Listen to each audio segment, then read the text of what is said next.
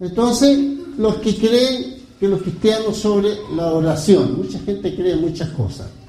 Jesús dijo, Dios es espíritu, y los que le adoran en espíritu y en verdad es necesario que la adoren. Hay una finalidad. Los que creen en Dios siempre le han adorado. Hoy todos los que eh, profesan la fe en Cristo adoran a Dios de una manera u otra, conforme a la Biblia que nos enseña. Ahí tenemos un tipo de oración. En algunas iglesias los sacerdotes recitan la palabra de un libro de oración y la congregación responde repitiendo de memoria. Eso sabemos. No dice Padre nuestro que está en los cielos, o Santa María, o creo eh, en Jesucristo, su Hijo de, eh, Hijo de Dios. En fin, habla hasta el creo en Nicea, que es el creo en Dios Todopoderoso. Eso es una repetición que hacen ellos. Bueno, hay algunas que algunos participan de un estilo más libre de oración. Sus lecciones y oraciones no son eh, prescritas por sus denominaciones. Otros incluso destacan la participación del Espíritu Santo y hablan de, de, esa fuerza, de esa aleluya y, y mal entendido del Espíritu. Pero ¿qué pasa? Mientras algunos de los servicios de oración son sosegados, destacándose eh, la meditación y la oración en silencio, los servicios de otros grupos son eh, ruidosos y bulliciosos. Tocan con instrumentos musicales, con varas, con orquestas que tienen grandes orquestas e incluso venden hasta su DVD que ellos elaboran. Ese tipo de oración que existe en el mundo. ¿Cómo quiere Dios que la oremos? Ahí está la pregunta. ¿Cómo quiere Dios que yo la adore? Pues tengo que ponerme Dios. ¿Qué debemos creer acerca de la forma como orar a Dios en la iglesia? ¿Cómo saber si nuestra oración agrada a Dios? Saber si lo que hacemos, nuestra oración, es agradable a Dios. Ojo, tiene mucho que ver.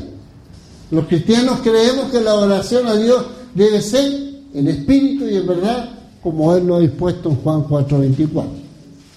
Examinemos el contexto en el que Jesús aseveró el interior y luego consideremos las tres verdades que el Señor nos enseña sobre este punto. Contenido, contexto de la declaración de Jesús. Dice, Jesús le pidió agua a una mujer samaritana. Yo creo que lo vieron la semana pasada, según la predica del hermano Roy. Jesús le pidió agua a una mujer samaritana que se sorprendió que él siendo judío le pidiera agua siendo una mujer samaritana. Le respondió que él podía darle agua viva. Cuando ella le pidió esa agua, Jesús le dijo que fuera, eh, que fuera por su marido. Entonces ella le dijo que no tenía marido y Jesús le respondió, bien has dicho. Sabemos que aquí había una un problema. No tengo marido porque tengo, porque cinco maridos has tenido y el que ahora tienes no es tu marido. O sea, se había casado varias veces, pero al último estaba conviviendo.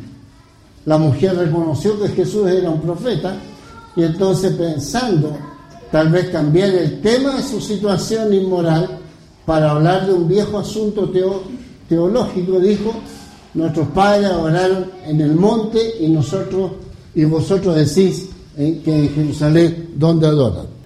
Bueno, ahí tenemos los, eh, los americanos que sabemos que eran los del norte y no había buena relación con los judíos. Ese es el problema que. La respuesta Jesús le dijo a la mujer, créeme que la hora viene cuando ni, en este monte ni en Jerusalén adoraréis al Padre. O sea, Cristo le está diciendo lo que iban a orar. Vosotros adoráis lo que no sabéis. Ahí es punto. Hay mucha gente que no sabe adorar a Dios. Y ese es el punto. No sabéis, nosotros adoramos lo que sabemos porque la salvación viene de los judíos. Jesús estaba diciendo que eh, en lo que se refiere a la adoración a Dios, el lugar pronto sería irrelevante. No iba a interesar el lugar.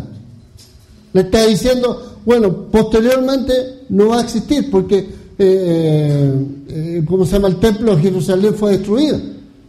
Ya después los judíos ya no iban a tener lugar a, adorar a Dios en el templo, ¿ah? sino que cuando viene la invasión de, Tito en el año 70, que destruye el templo y termina el sacerdocio judío.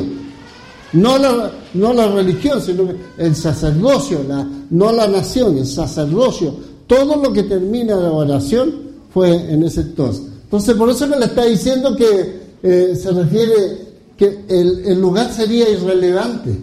Sin embargo, confirmó al presente, los judíos estaban haciendo lo correcto. Los samaritanos no sabían lo que estaban haciendo los judíos, ni sabían. Eh, por lo tanto, en lo que el lugar se refiere, y mientras la ley de Moisés estuviera vigente, los judíos estaban adorando a Dios en verdad. En ese momento lo estaban adorando en verdad. Ahora, recordemos que eh, una de las cosas que, el judío no se pasaba con el samaritano, ¿ah? eh, porque habían sido los del norte, pero que después cuando el Señor dice que la, la predicación del Evangelio iba a ser en Jerusalén, en Judea y en Samaria, hasta el último de la tierra, le incluyó a Samaria. Samaria fue una localidad que tuvieron que ir a predicar la palabra. En este momento había una odiosidad entre ellos por el asunto que habían sido, se habían dividido las tribus del norte y del sur. Y por eso existía esa odiosidad. Pero que posteriormente el Señor los, los une y los manda a que se, también se les predique a Samaria. Bueno, tenemos ahí, sin embargo, Jesús continuó diciendo, más la hora viene y ahora es cuando los verdaderos adoradores adorarán al Padre en espíritu y en verdad. O sea, dice que va a venir, que viene. En este momento ustedes están adorando de una forma pagana, una forma del culto judío, no importa. Pero viene una oración en la cual ustedes van a tener que adorar en espíritu y en verdad al Padre. Y tales adoradores van a buscar, eh, busca a Dios que le adore. Dios es espíritu y los que adoran en espíritu y en verdad es necesario que adoren. De acuerdo a lo que decía Jesús, adorar en un lugar correcto ya no sería suficiente. Si bien deseaba que las personas continuaran adorando a Dios, en verdad, Jesús estaba diciendo que de ahí en adelante también habrían de adorar a Dios en espíritu. Hay un cambio. Ya no está hablando del templo. Ya se está terminando el templo, la edificación. Ya no existe. Sino que le está diciendo, bueno, van a tener que adorar a ustedes en espíritu. Ya se acabó todo este asunto del templo. Dice, adorar en espíritu.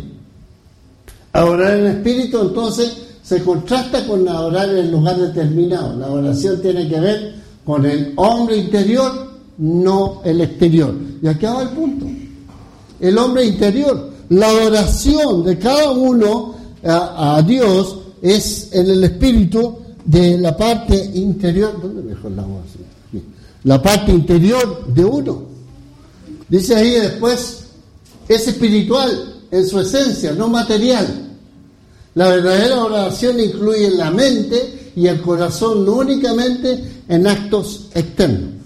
Aquí hay un problema. La mente y el corazón. Yo tengo que adorar a Dios de mi mente y mi corazón.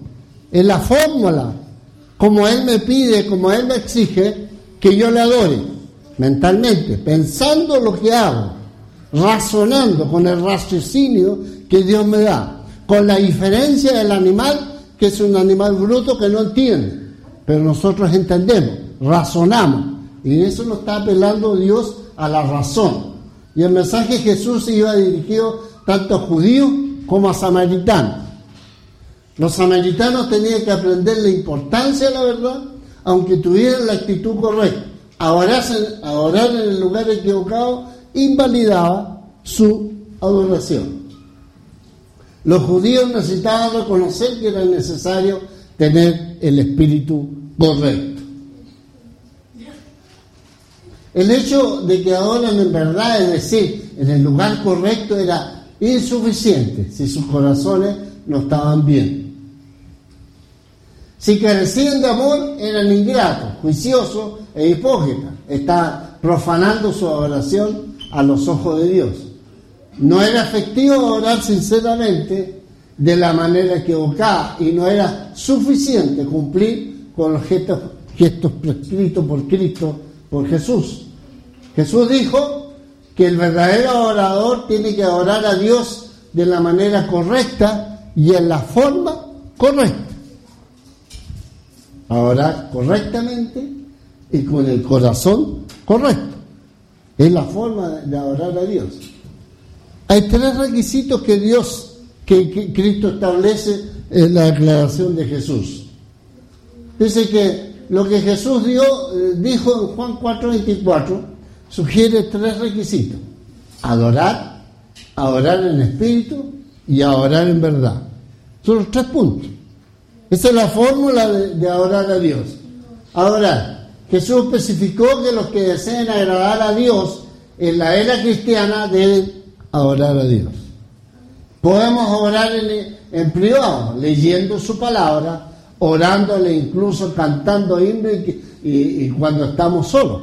Eso es lo que tenemos que hacer. Si nosotros vamos a, Santiago 5.13, dice que, bueno, está alguno alegre, cante alabanza al Señor, está alguien afligido, eh, ore al Señor. O sea, el Señor nos está diciendo la fórmula, cómo debemos orar a orarle a Él. Eh, en privado, está hablando de, la forma privada. Santiago 5.13 dice que está alguno entre vosotros afligido, haga oración. Está alguno alegre, canta alabanza. Le está diciendo al Señor cómo lo tiene que hacer.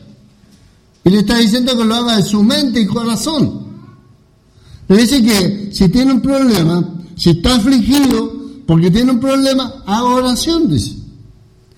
¿Está alguno alegre? Cante, alabanza. Eso lo está diciendo que haga la casa. ¿Está alguno enfermo entre vosotros? Llame a los ancianos de la iglesia y oren por él, ungiéndolo con el aceite en el nombre del Señor. O sea, el Señor le da la fórmula, cómo tiene que hacerlo.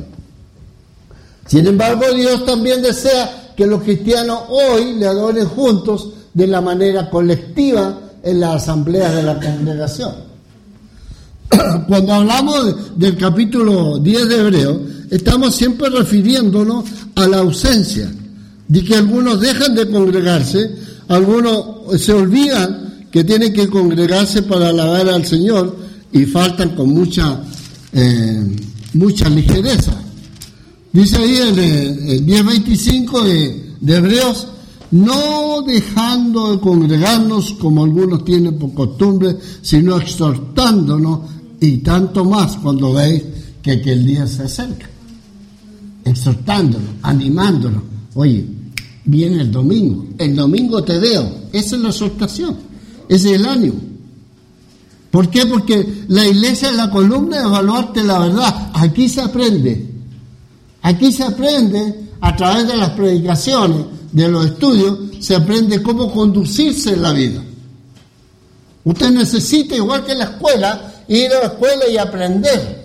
Esta es la universidad de Dios, es la universidad del Evangelio, donde usted va a aprender y va, va a saber aprender y, salir, digamos, graduado y titulado para cuando muestre su título en el día del juicio final y lo muestra el Señor, yo aprendí y sé y he cumplido. Dice, a orar en espíritu. Otro punto. Debemos orar en espíritu. ¿Cómo oramos a Dios en espíritu? ¿Qué clase de corazón, qué clase de mente o actitudes necesitamos para orar en espíritu? Tenemos que orar a Dios con el corazón. Pablo eh, dejó claro en 1 Corintios 14, el 14 y 15, dice que la adoración, que no signifique nada para los participantes o espectadores, carece valor. La oración tiene, tiene un valor. Usted cuando viene el día domingo a orar a Dios, tiene un valor. Y ese valor no debe carecer de, de cualquier cosa. Usted debe concentrarse. El día de oración es el día que usted se reúne para orar a Dios También dijo, oraré con el espíritu, pero también oraré con el entendimiento. Nos habla las cosas básicas de entender qué es lo que estamos haciendo.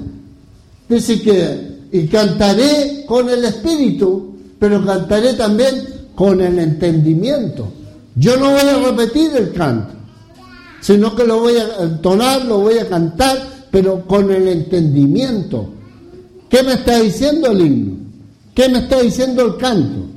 Porque es una forma de, predicar espiritualmente y para estar unido con Dios. Dios eh, se refiere a lo suyo como eh, eh, que tenemos que adorar a Dios con corazones agradecidos. Tenemos que agradecer las bendiciones. Dice, sé todos llenos del Espíritu, hablando entre vosotros con salmo total, llenos. Nos habla que todos tenemos que ser llenos del Espíritu y que tenemos que hablar cuando nos juntamos, cuando nos unimos en la iglesia. Dice que con, con el salmo, con himnos y cánticos espirituales, cantando y alabando al Señor en nuestros corazones. O sea, que el espíritu de uno resalte, que se note, que se note en su rostro que usted está llena espiritualmente. Eso es lo que pide el Señor. Colosenses 3:16 declara, la palabra de Cristo mora en abundancia en vosotros, que mora en abundancia, no menor. ¿Y cómo mora en abundancia? Porque yo pongo los oídos y pongo la atención para escuchar la predicación y la enseñanza de su palabra. Para que esa palabra ingrese en nuestro cuerpo, en nuestra mente, en nuestro espíritu y tengamos, digamos, la gracia. Dice, aún vosotros enseñando y exhortándonos uno a otro con toda sabiduría y cantando con gracia en vuestros corazones, Señor. Salmos, himnos y cánticos espirituales. Hemos de cantar con agradecimiento en nuestro corazón con alegría, agradeciendo al Señor que nos dio la vida y que estamos aquí vivos y, digamos, y, podemos hablar y podemos referir. Debemos orar a Dios con corazones humildes. Este es otro punto. Es. Cuando oramos a Dios es irrepensible que nuestros corazones están, están llenos de agradecimiento por las grandes bendiciones de Dios que se desborden de alabanza. Tenemos que orar a Dios con el corazón humilde. Cuando nos reunimos con otros cristianos para orar, nuestro pensamiento debe ser como el recaudador de impuestos de la parábola de, Lucas, que él dijo, Dios se propicio con este pecador. Ese hombre, ese hombre fue el recaudador de impuestos. Dice ahí la historia, dice que en eh, Lucas 18, del 9 al 14, les invito a ustedes a abrir su Biblia para que no se me vayan a quedar dormidos aquí con mi voz.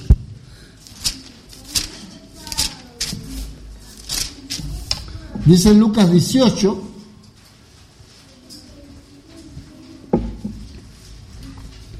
del 9 al 14. A unos que confiaban en sí mismos como justos y menospreciaban a los otros, dijo también esta palabra. Dos hombres subieron al templo a orar, uno era fariseo y el otro publicano. El fariseo puesto en pie oraba consigo mismo de esta manera. Dios, te doy gracias porque no soy como los otros hombres, ladrones, injustos, adúlteros, ni aun con los que se, eh, como este, publicano. Y lo señala ayuno dos veces en la semana, doy diezmo de todo lo que gano. Más el publicano, estando lejos, no quería ni alzar los ojos al cielo, sino que golpeaba el pecho diciendo, Dios, sé propicio con mi pecador. La actitud humilde de. La actitud humilde de este publicano, de, digamos, de, ser humilde y reconocer que era un pecador y que necesitaba el alimento espiritual de Dios. Y dice el 14, os digo que este descendió a su casa justificado antes que el otro, porque cualquiera que se enaltece será humillado, y el que se humilla será enaltecido. Hombre, fue enaltecido. El fariseo no había pedido perdón y no fue perdonado. El Hay que ser humilde. Hay que reconocer. Somos pecadores. Si nosotros vamos a Eclesiastés 7:20, dice que el Señor nos creó y nos hizo puros, santos, sin problema.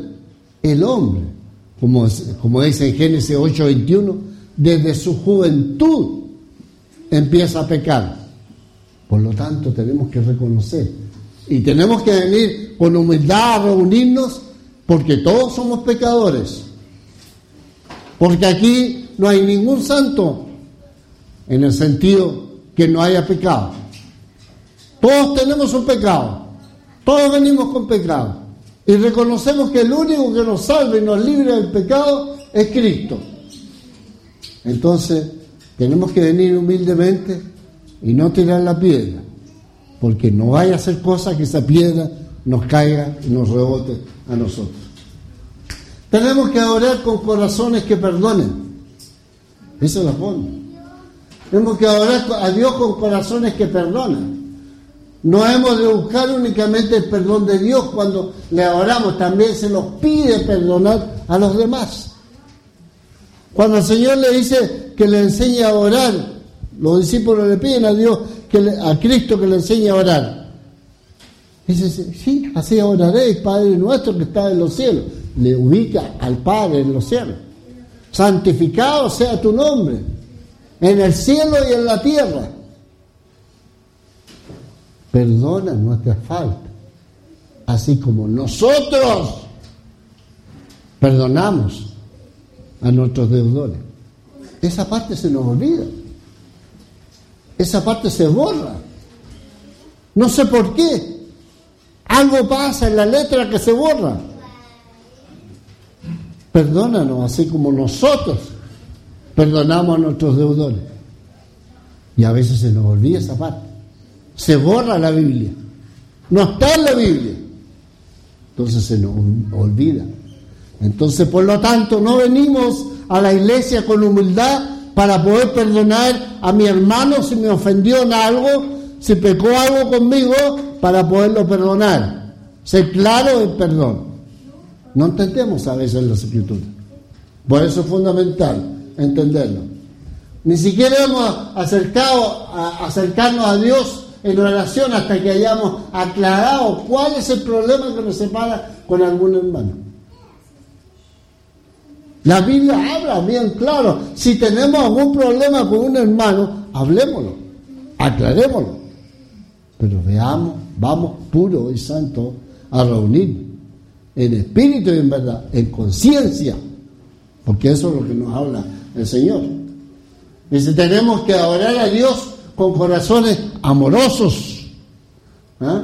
Dice que el amor a Dios eh, nos motiva a orarle, sin embargo también necesitamos mostrarle amor a los que adoran eh, con nosotros cuando nos reunimos.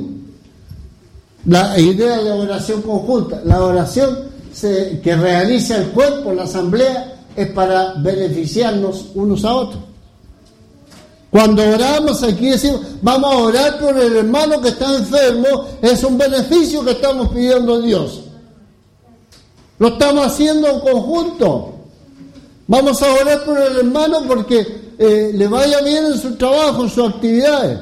Vamos a orar por el hermano porque tiene algún problema o porque tiene algún pecado, porque quiere salir del camino. Es una forma de orar. Es una forma que Dios nos dice. La idea de la oración conjunta. Cuando nos reunimos, animarnos unos a otros. Para eso nos reunimos el día domingo para animarnos, estimularnos a las buenas obras espirituales. Cuando cantamos, alabamos al Señor, eh, hablando entre nosotros y enseñando y exhortándonos unos a otros con los himnos. Si usted le pone atención a las letras, va a poder entender qué es lo que está diciendo y qué está cantando. Le está cantando a Dios y está hablando a Dios del perdón, le está hablando de algún tema. ¿Cuál es el himno, el último que cantaste, hermano? ¿Cuál era el? 174. Vamos, hermano, veamos el 174. ¿Qué decía ahí el 174? Para, para ver el tema. Oh Dios eterno, oh Dios eterno, te pido eh, clemencia. Me, me he revelado, Señor, contra ti. No me castigues, tal como merezco. Padre, ten misericordia de mí hay que entender lo que cantamos. Y acá está hablando una petición. Está hablando un Dios eterno, le está cantando a un Dios eterno y le está diciendo, Señor, sé clemente conmigo. Perdóname, soy infalible, soy un hombre, una persona que, eh, falible. No puedo quedarme al lado, soy falible y necesito tu perdón. Perdón. Necesito que me. Entonces, cuando cantamos y enseñamos, nos, nos enseñamos, nos exhortamos uno a otro, pero si estamos conscientemente de qué es lo que estamos haciendo aquí en el culto reunión, ¿eh? en el culto de, reunión. No que el niño chico se mueve, ni que la boca se mueve, ni que nos dio hambre y que nos paramos y nos comimos dulces. No. La concentración espiritual debe ser fundamental en cada uno, para que el culto de adoración a Dios sea lo que Dios quiere que nosotros hagamos con Él.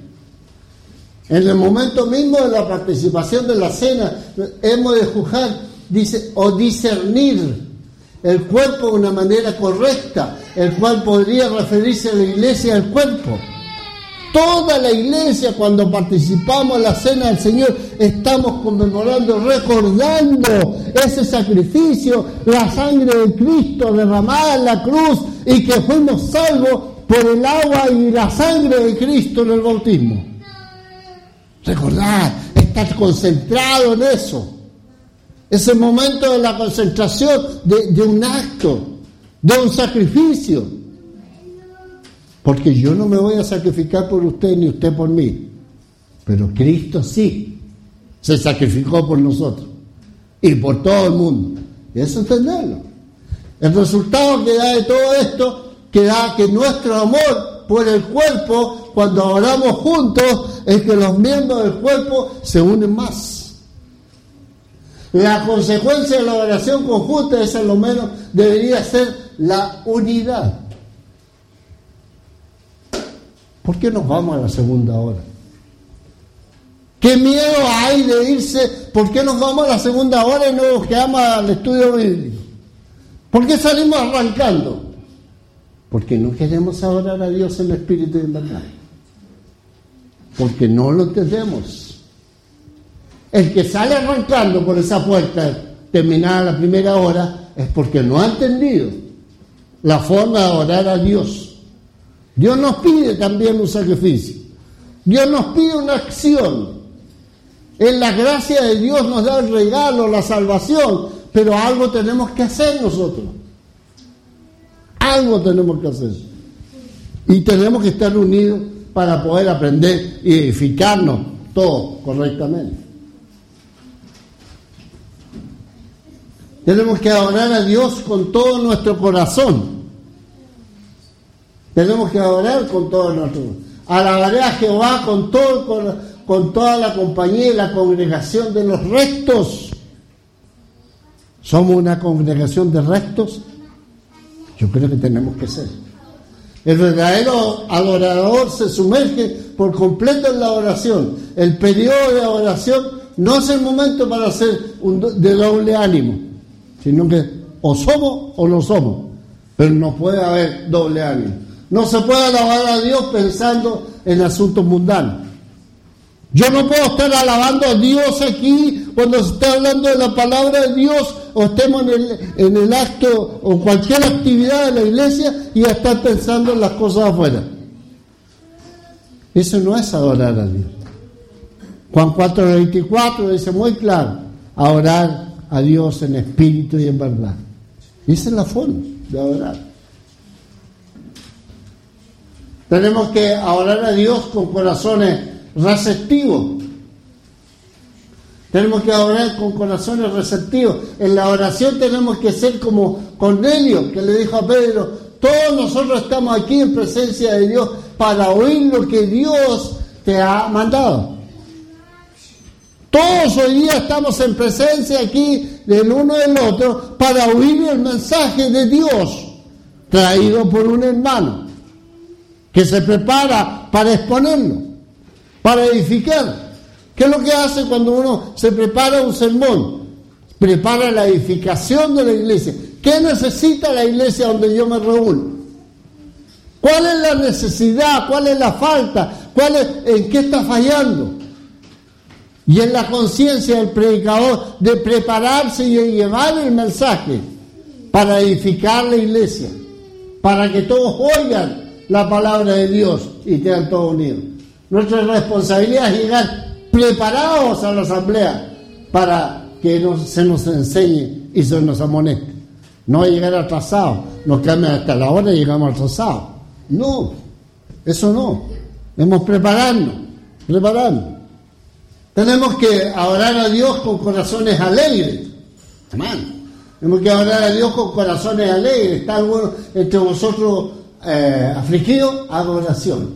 Está alguno alegre, cante alabanza. ¿Por qué cantaban los, cristianos? Porque hemos sido bendecidos por Dios, nuestra gratitud desborda en gozo. Fíjese que nos da Dios toda una semana de bendiciones y venimos a cantar a veces no tenemos el ánimo de cantar. Y dice la palabra que cantemos con gozo, nuestra alegría y alabanza está en el canto. Hechos 24, 6 dice muy claro que la gente cantaba. A veces se nos olvida ver los ejemplos, estudiamos los, libros aquí en, eh, en el local y, se nos olvida lo que estudiamos. Tenemos que adorar a Dios con corazones dadivosos. Este es otro problema. Este es otro problema que se nos, se nos presenta en la iglesia. La iglesia de Madrid tiene este problema. ¿Cómo es posible que en los meses de septiembre, de diciembre y en diciembre las ofrendas bajan porque usted le roba al Señor? Yo sé que los pentecostales ocupan mucho Malaquía tres días. Le ha robado al Señor. Claro, no se fija que la lectura dice que eh, eh, le ha robado los alimentos, pero ellos le toman por todo por dinero.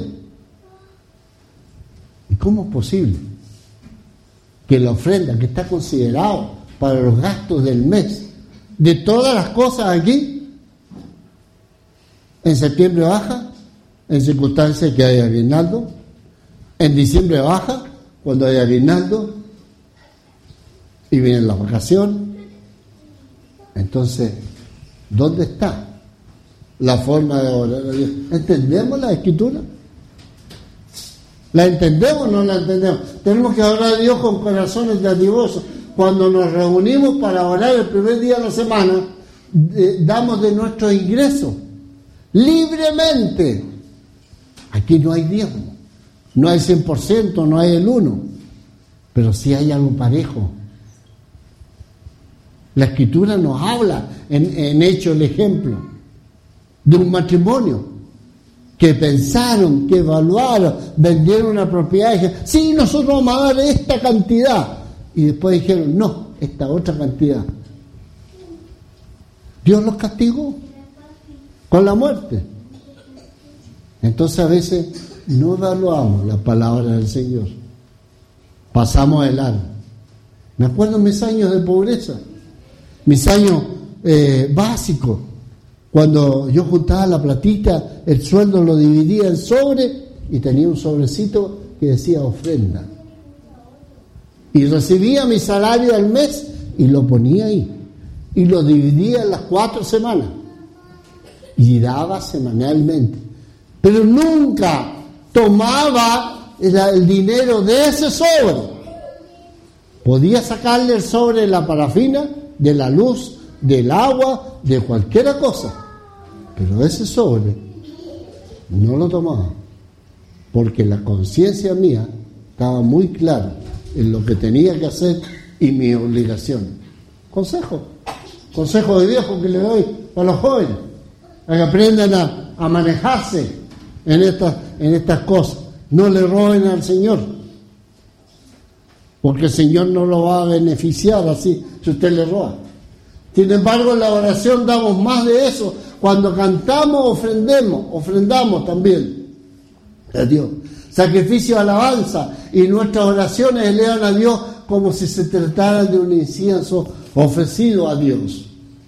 En la era del nuevo pacto nos ofrecemos sacrificios de animales a Dios, más bien le damos ofrendas de alabanza cuando cantamos, le damos nuestra oración con grato olor, oramos. Tenemos que adorar a Dios con corazones llenos de imaginación. Llenos de imaginación. Para sacar el mayor provecho de la experiencia de nuestra oración hay que activar el ámbito imaginativo y crear la mente. Las palabras de nuestros cantos, por ejemplo, tienen la intención de mover nuestros corazones y estimularnos a nuestros pensamientos.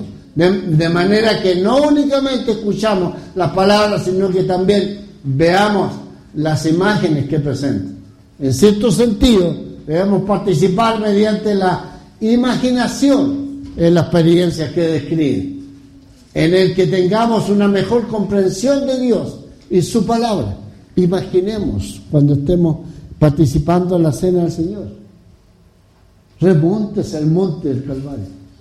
Vaya allá Ve a Cristo sangrando. Imagínense. El culto es también parte de la oración a Dios. Dios le da la sabiduría y la, la mente y le da la imaginación.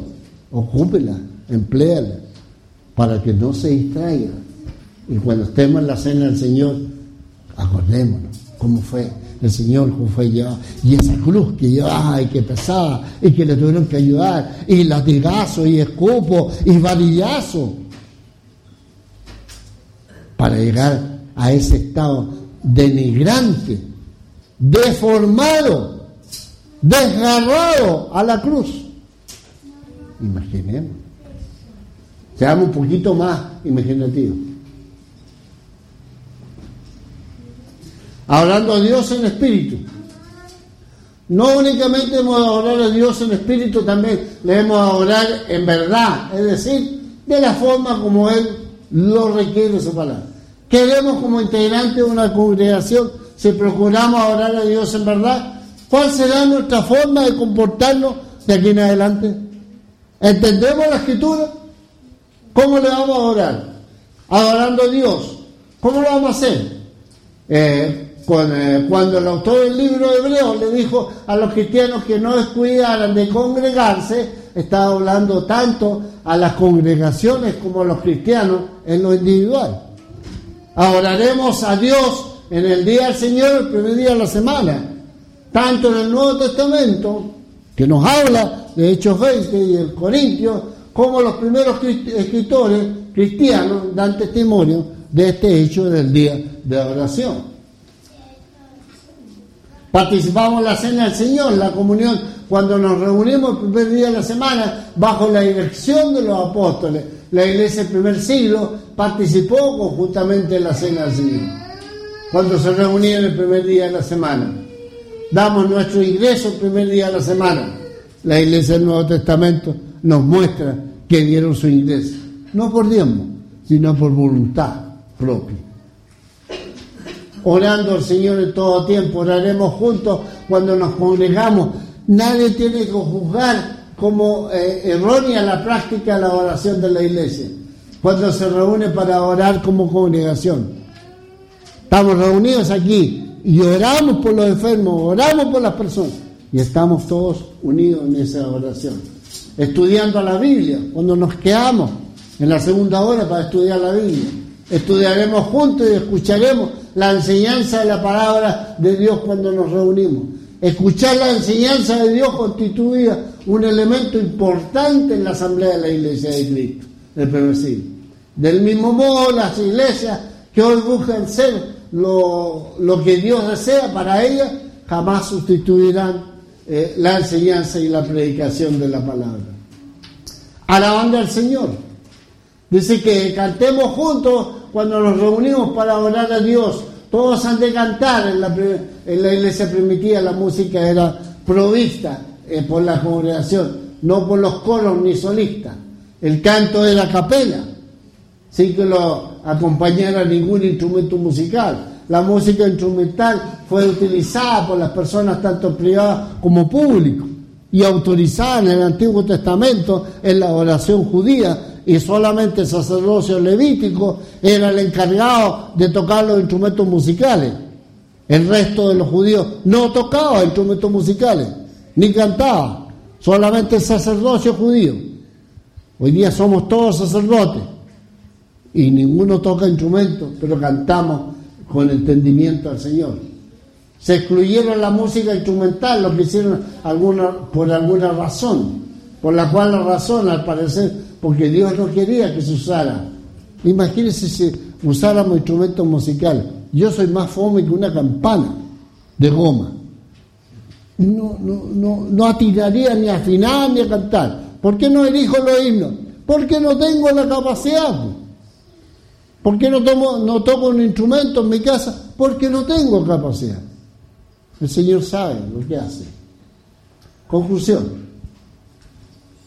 Oremos a Dios en espíritu y en verdad. Importa como oramos hoy en día. Eso es lo que interesa. ¿Entendió? Cómo tenemos que orar a Dios. Le interesa a Dios la forma de oración siempre y cuando nuestro corazón esté bien concentrado en lo que hacemos. Una forma de responder a esta pregunta es recordando que a Dios siempre le ha interesado cómo adora a su pueblo.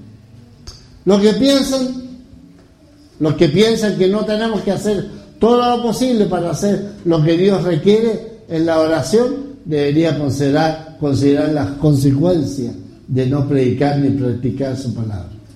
Gálatas 1, 8, 9, 2, Juan 9, Mateo, etcétera, etcétera. ¿Qué desea Dios? Que oremos únicamente en espíritu y en verdad. Espero que este culto de hoy día y los que siguen más adelante y los que llevemos toda nuestra vida sea una oración en espíritu y en verdad. Que entendamos qué significa orar en espíritu y en verdad. Deseo que ustedes hayan entendido. A veces soy un poco brusco y a veces digo cosas fuertes, pero es necesario. Acá, digamos, como dice, se golpea la mesa, pero a veces es necesario golpear la mesa.